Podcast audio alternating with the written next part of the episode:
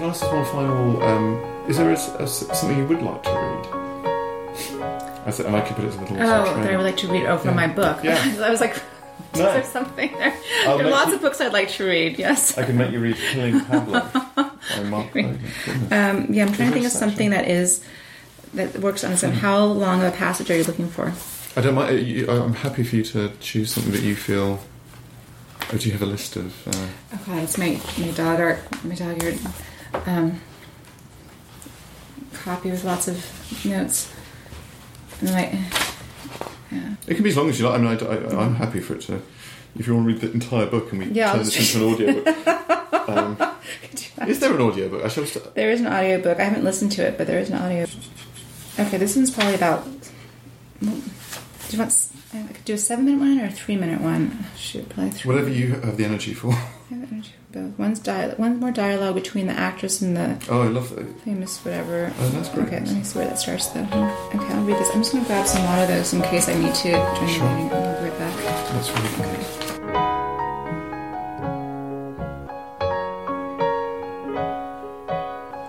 Okay, so this is a scene, a short three minute section from the book where the actress, the famous American actress in the book, gets so used to the protagonist working as for as a stand-in for her that she wants her to be a stand-in for her for other parts of her life as well.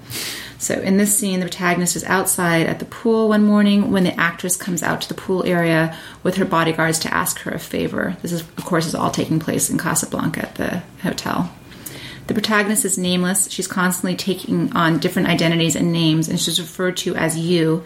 And I wanted the reader, or in this case, the listener, to be in her shoes. So when I say you, I mean literally you, the listener. How is backstage? The famous American actress says. Did you get a chance to say hi to Patti Smith for me? Tell her I was there. They've been to a Patti Smith concert the night before.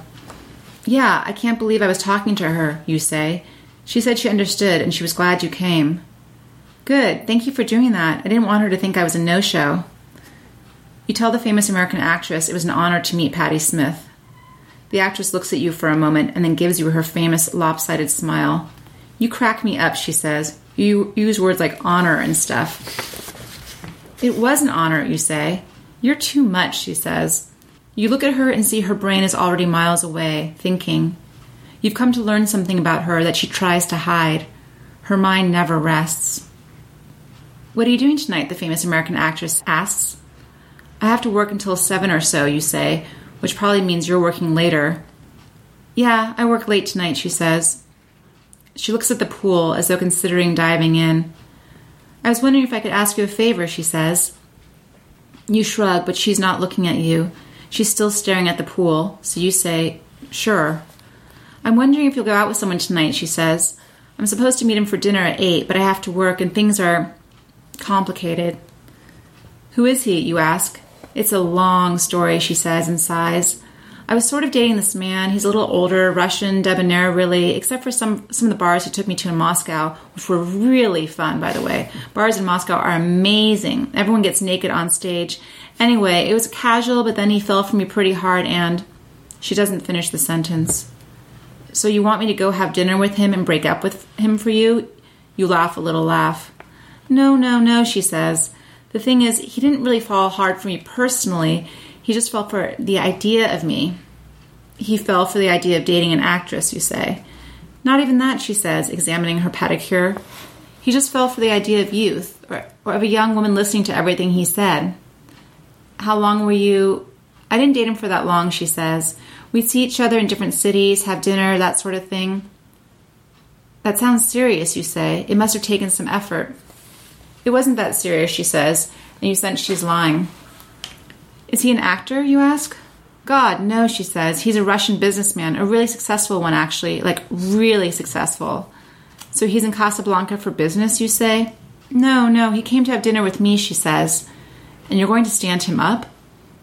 She sighs as though you're to blame for the situation she's in. I don't feel like it, she says. I know he's seen pictures of me with other people recently, and I know he's going to be upset, and I'm just not up for it. I think he'll be just as happy to see you.